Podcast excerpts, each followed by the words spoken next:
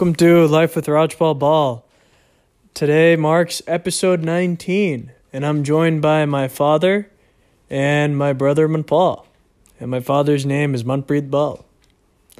And today we're going to talk about our thoughts, just give our thoughts on Bernie Sanders officially dropping out of the race following the Wisconsin primary.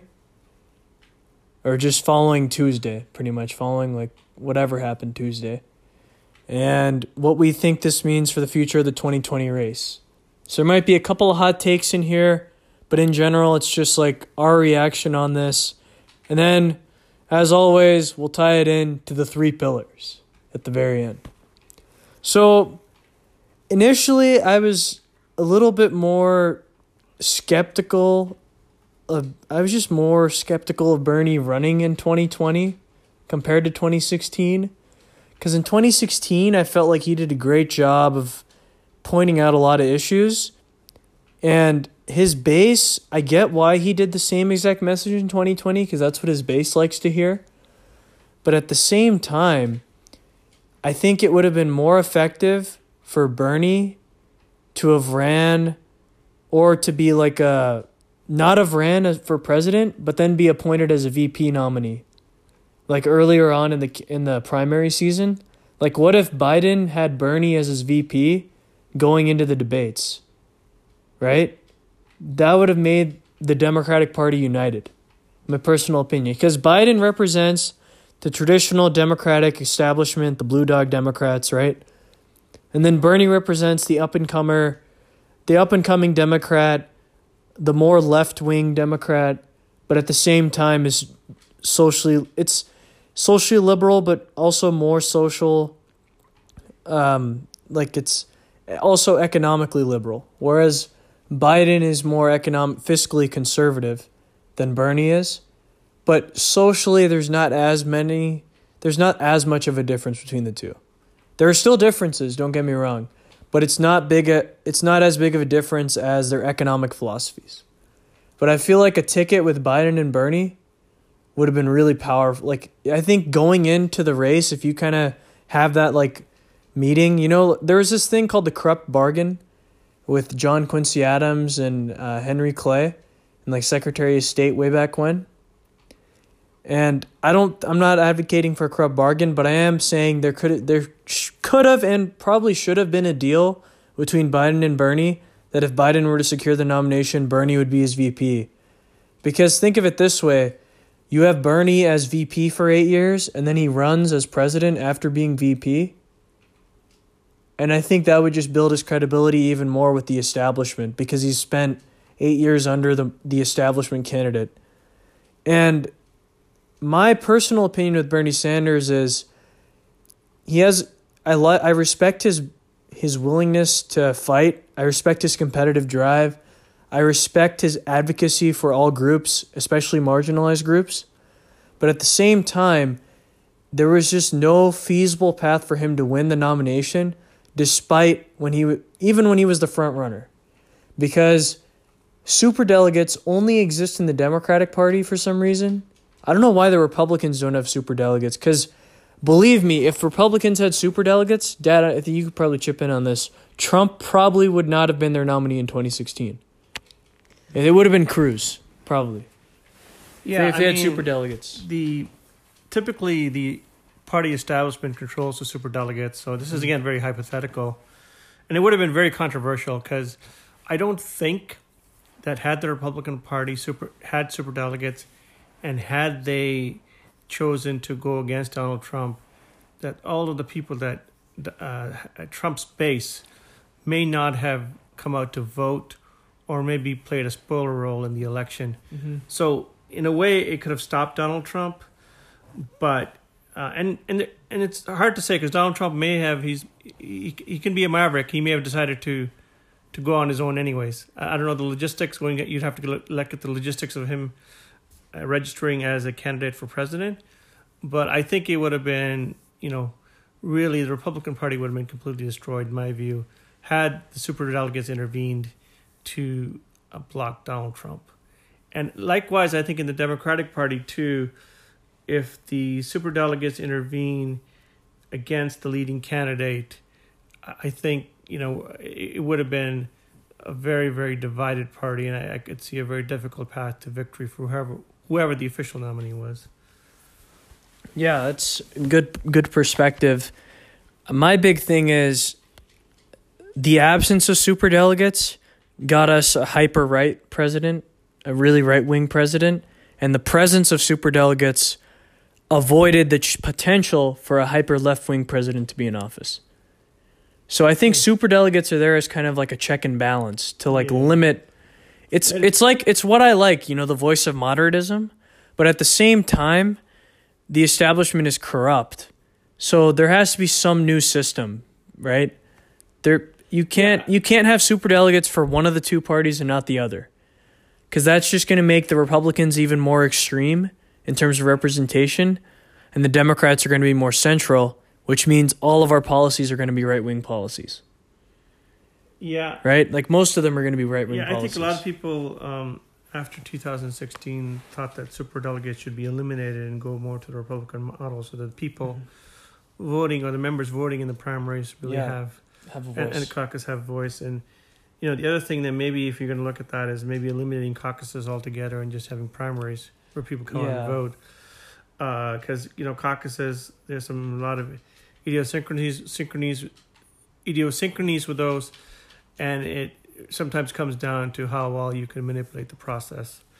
yeah. Whereas you know, but And- but I think what we learned is that you know changes in American electrical uh, electrical electoral procedures is is very slow, Mhm. and I don't even see much changes coming up for Yeah. 2024. Yeah, there probably won't be many changes for 2024. The hope is that you have a blue, you have a like you have some change in terms of the executive branch this time around, Mm-hmm. and then you see what happens from 2020 to 2024, and then you go from there.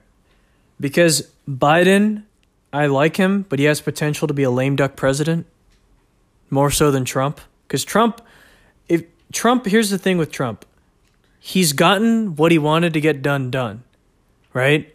So he's not a lame duck president. It's just a lot of the you know majority of the American people don't like him, but he's increased his popularity with his base. Right? So there's still going to be that same number of people who come out to the polls in the fall and vote for Trump, right? And there's going to be the same number of members of the electorate who are willing to vote for Trump. Because we did not see a major change in the Senate, right? We didn't see a major change in the Senate in 2018, I believe. Yeah, 2018. We didn't see a major change in the Senate. And we saw the House change, but Pelosi can't do anything right now, right? Pel- Pelosi really, I think it's it's just a tough spot, right? And I think in general with this whole political landscape, I'm looking at Joe Biden and Trump, and Trump are two choices, right?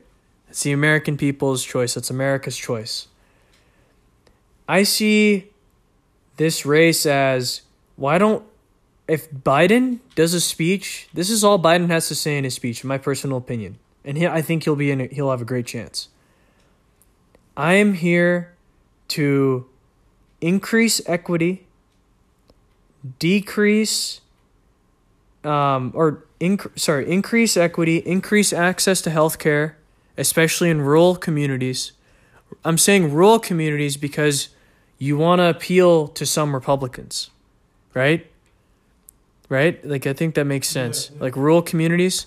And then uh, the other big thing is I want the truth, right? I want to ensure the truth. And what I mean by the truth is that the news out there isn't as biased as it seems and actually respecting the press and the press respecting the office of the president. Because these past four years have been a total crap show in terms of the relationship between Trump and the press. And now the fact that his press secretary, did you hear about this? The press secretary's gone Oh, and she didn't even hold a single briefing. It's I only been Trump doing the briefings. One reason that I would favor Biden more than Trump right now is because I feel like Biden can sway Americans further away from the polarization we have right now, as we mentioned in earlier episodes. Mhm. Like right now, Trump, I have a I think Trump is the reason for a lot of the polarization between Democrats and Republicans right now Mm-hmm. because of um, how just nonchalant he is and how he's able to just speak his mind.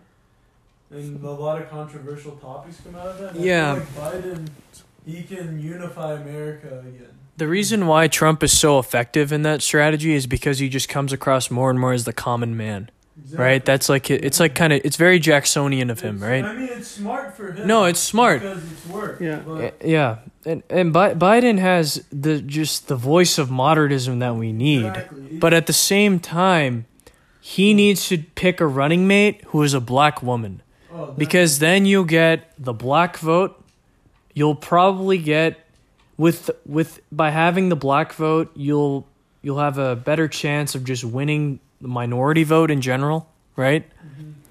And then also, if you pick someone like Stacey Abrams, someone like Kamala Harris, and my dark horse Michelle Obama, i- if Michelle Obama is picked, it's over.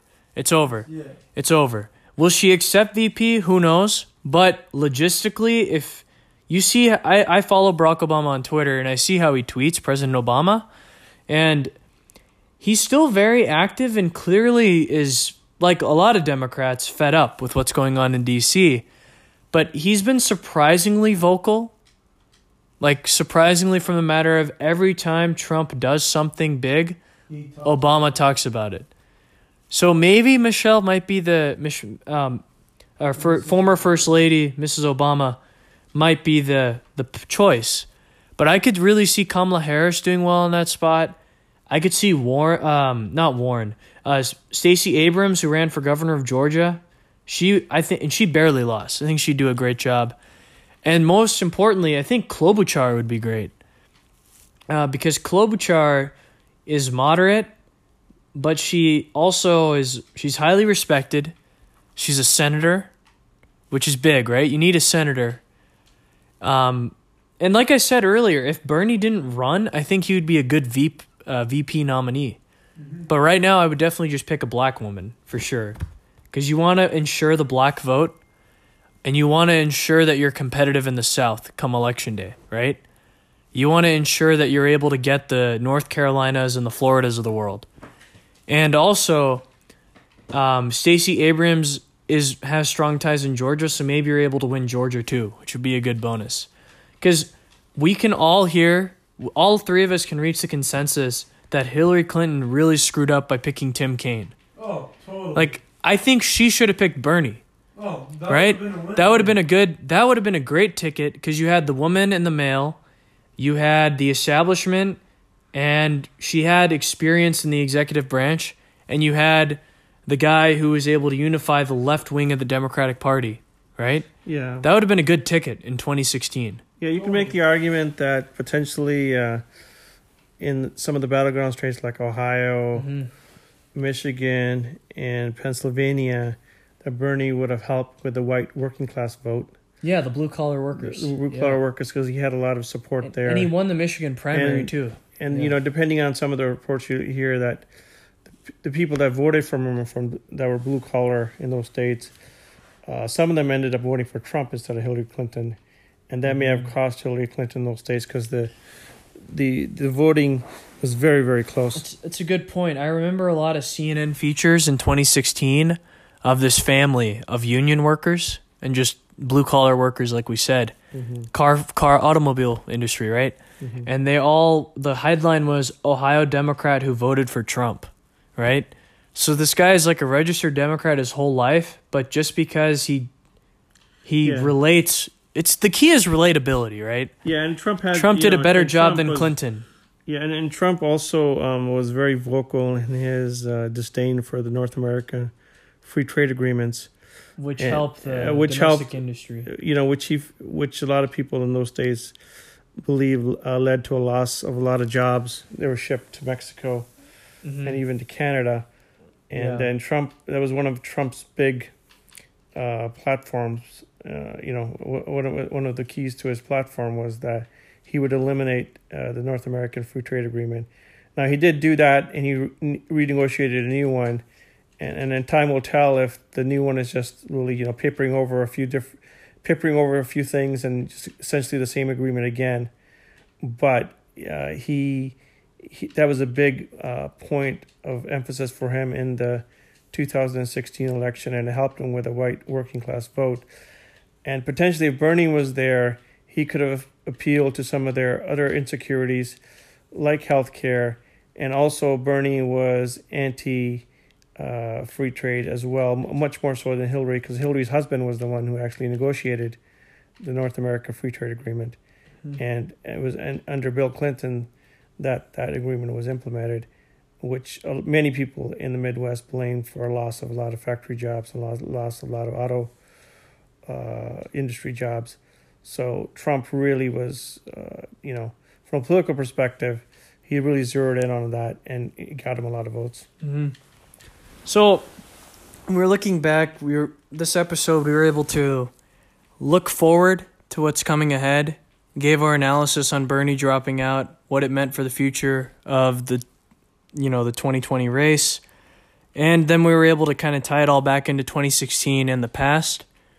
And now, of course, we got to do the signature, tie it into the three pillars. Just one more point, though, um, I'd like to quickly make. And you notice that uh, after Bernie dropped out, one of the proposals that Joe Biden had was that he would decrease the age for Medicare eligibility to 60 years from 65.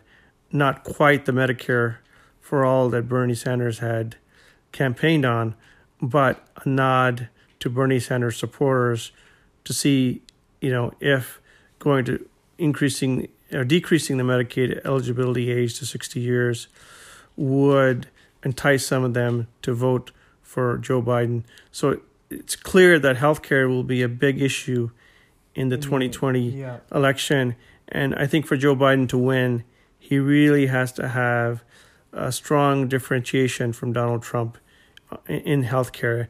And I'm not sure from some of the hardcore Bernie supporters whether going to 60 will, will be enough. Flip to Trump or Biden, sorry. Uh, yeah, we'll flip to Biden just because of that. But you kind of get a sense of how important healthcare is and how in the Democratic Party and among the base. Yeah. Because that was one of the first things that Biden did after Bernie dropped out. Yeah, like good point is that's a good point. And also like like we mentioned kind of earlier is as if, like we said for Joe Biden's potential speech, mm. I'm going to try to increase equity and increase healthcare, especially in rural communities, but more importantly, just work closer towards Medicare for all because Obama's big, you know, Obamacare, right? Yeah, which was that, Biden was the VP for Obamacare. Yeah, so and, and Obamacare actually was originally uh, came from the. It was a very Republican idea. Mm-hmm. Uh, it came from the Heritage Foundation. Mm-hmm. It was a keystone of Republican policy, but the Republican Party moved so far to the right yep. that uh, Obama was able, able to, to come in and, and swoop in and take it. Sweep in and take it. So you know, in, in a way, it shows you how much how rightward American politics I, have shifted. I just, I just had an um, aha moment. Biden could just push re- reinstating Obamacare. Yeah, that would be a big. That would be a big thing. That would be a big plus, right? I think it will be in some states, but I think you know, just from in the south, from the base, not, just from the Democratic Party base, and to motivate to come out, uh, from to motivate for them to come out to vote, which is very important in any election because at the end of the day it comes down to turnout. He's going to have to do a bit more than just reinstate and re-emphasize Obamacare because as you can see he's he already mentioned that he'll lower Medicare, lower to, Medicare 60. to 60. So he he's going to have to sort of do much my, much more radical in yeah, a Republican sense, yeah. yeah. Be a, a, a, bit more, more drastic change. More drastic change than just reinstating Obamacare. Yeah, that's a that's a very good point. Because so yeah, because Obamacare it, it, it was better than what's there before, but still, for a lot of Americans, it's a very expensive proposition. And on top of that, you're paying a lot of money, but then you still have these very high deductibles, out of pocket expenses. So it, Obamacare only comes in handy if you have some very serious medical event. But you know, in many of the plans, you're still paying five, six thousand dollars out of pocket a year, which for many, many, many Americans, that's a huge cost. Yep. And uh, Finally, just tie it all back into the three pillars. Physically, it's better for the race if Joe Biden advocates for universal health care or at least one of the two candidates advocates for health care for all because COVID 19 should, uh, you know, open people's eyes, right? Especially the establishment. It can't all just be about the top dogs anymore. You got to help out those who are suffering in the hospitals, which are primarily, you know, minorities and, uh, you know, underprivileged minorities, right? So, and then socially, you want someone, like we said, who can unify the country.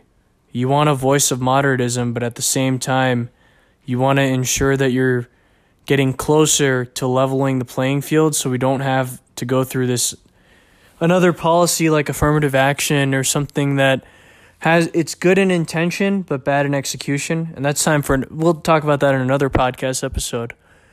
And the third thing is the professional pillar. Professionally you as a politician as someone running for office as someone who's behind the scenes the key message is i want to give you better access to health care I want to decrease socioeconomic inequality. I want to try to get closer to equity. Like try to actually achieve equity. And I want to I want to make sure that the truth is being told at all times from myself and from the media.